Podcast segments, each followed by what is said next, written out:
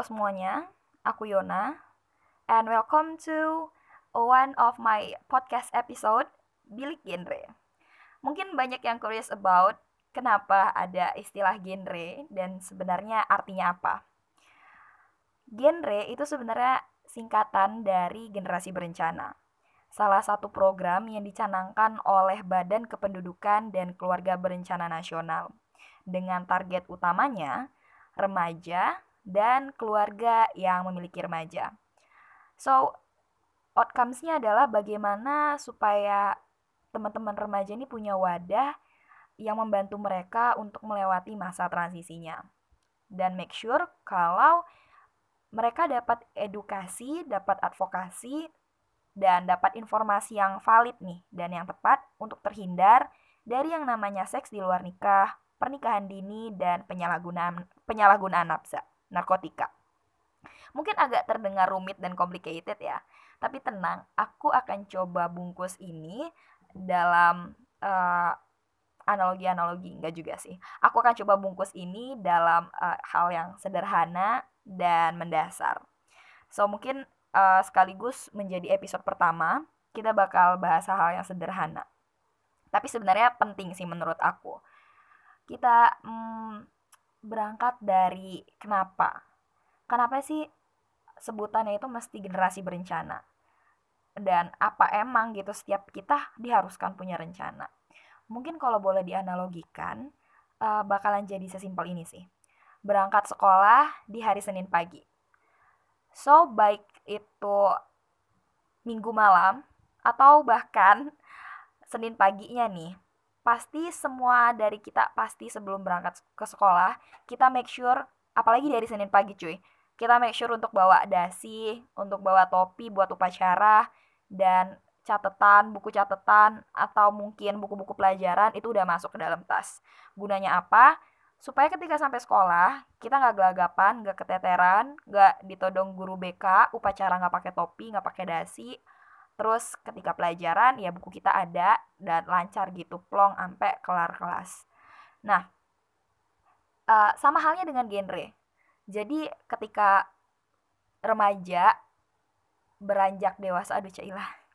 Aduh maaf Neng Nadine, aku sebut ya lagu judul lagunya. Dan sama halnya kayak uh, remaja gitu. Ketika kita beranjak dewasa, kehidupan itu bakalan nggak semudah yang dibayangkan. Nggak akan semuanya magically happen kita akan sukses dan bahagia gitu. Terus terhindar dari segala macam apes tuntutan hidup itu adalah suatu hal yang mungkin uh, impossibility ketidakmungkinan ya. Dan sama halnya dengan generasi berencana istilah tadi bagaimana cara kita merencanakan. Mungkin nggak akan seutuhnya terlepas dari yang namanya masalah ya. Tapi setidaknya setidaknya jalan hidup kita akan lebih terarah dan jelas ketika kita udah ngerancanain banyak hal dari Jojo hari. So, uh, as non as remaja, transisi menuju dewasa.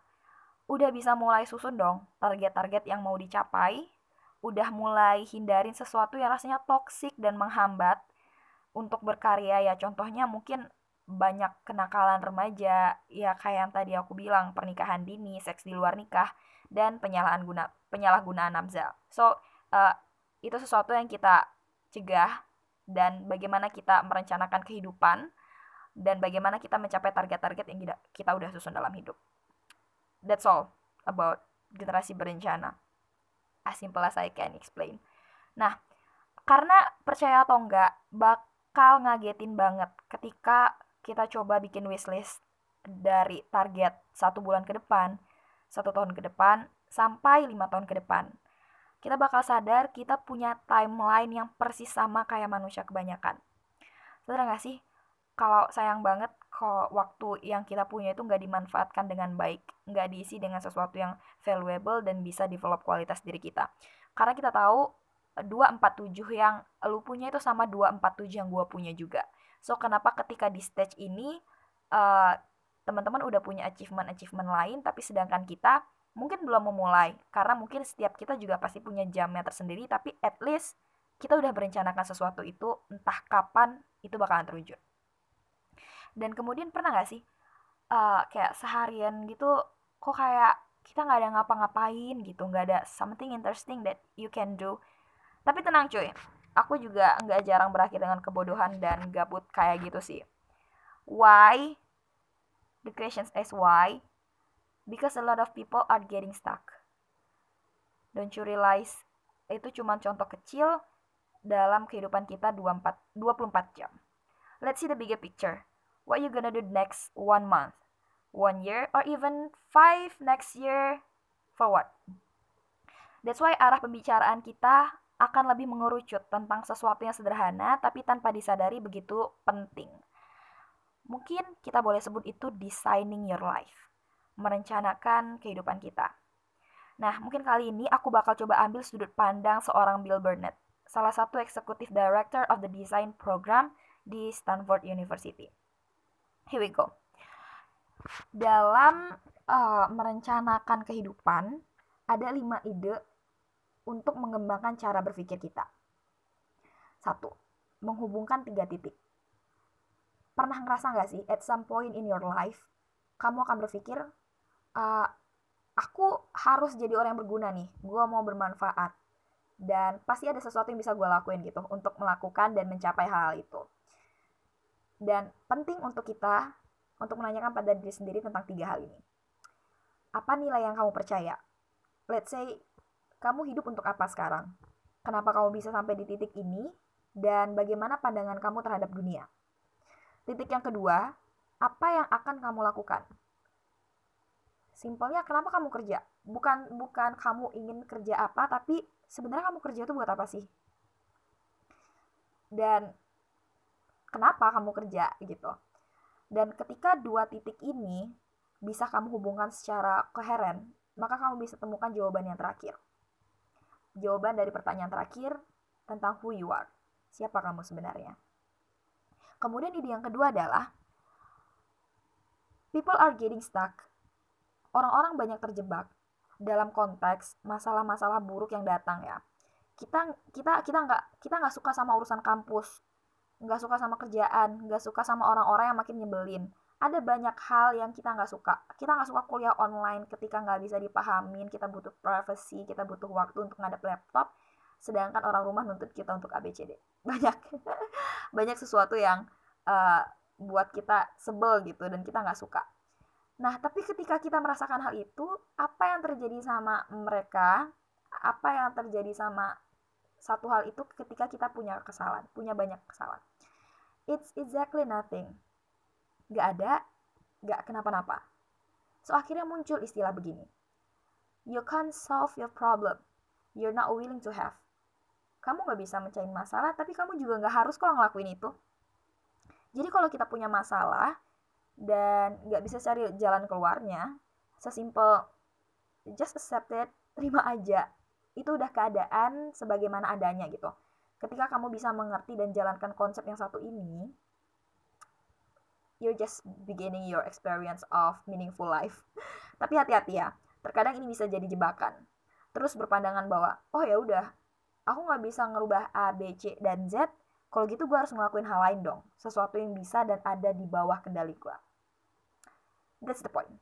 Kemudian yang ketiga, coba tanyain, berapa banyak kesempatan kamu hidup?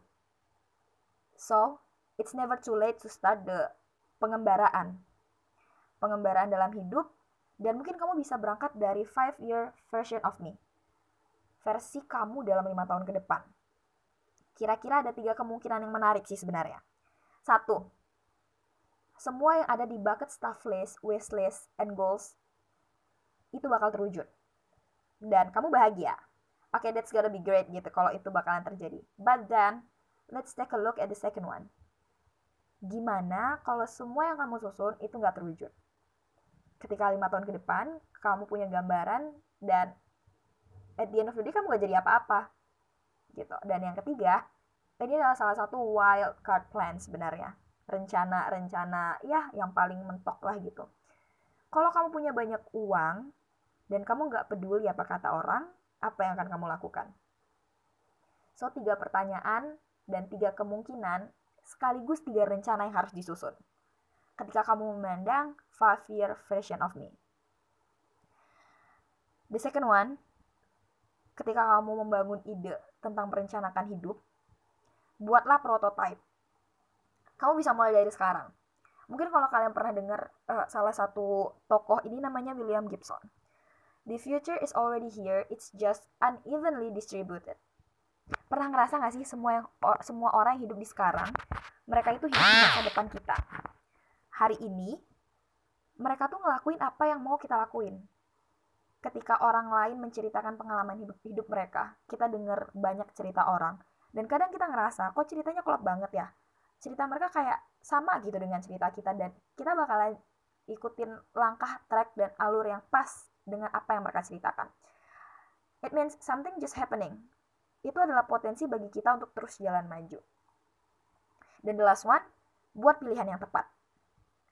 Banyak orang yang membuat pilihan, tapi anehnya mereka nggak bahagia dengan pilihan itu. But that's okay. Cara dan proses untuk memilih itu sebenarnya simple.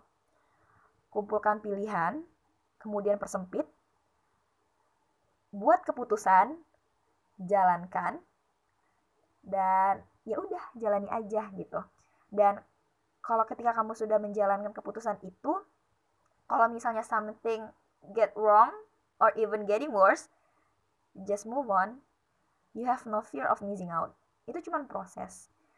Proses ketika kamu berpikir, ketika kamu kumpulkan kemungkinan, dan akhirnya kamu memilih dan eksekusi dan ya udah nggak apa-apa move on aja gitu atas pilihan-pilihan kamu dan mungkin tidak akan semudah kedeng semudah kedengarannya ya ketika berbicara merencanakan hidup tapi percayalah ada nilai satu nilai yang harus dipegang mungkin agak sulit tapi learningnya by process dan learningnya by doing banyak orang yang mengagung-agungkan dan mencanang-canangkan bahwa hidup kita harus sukses.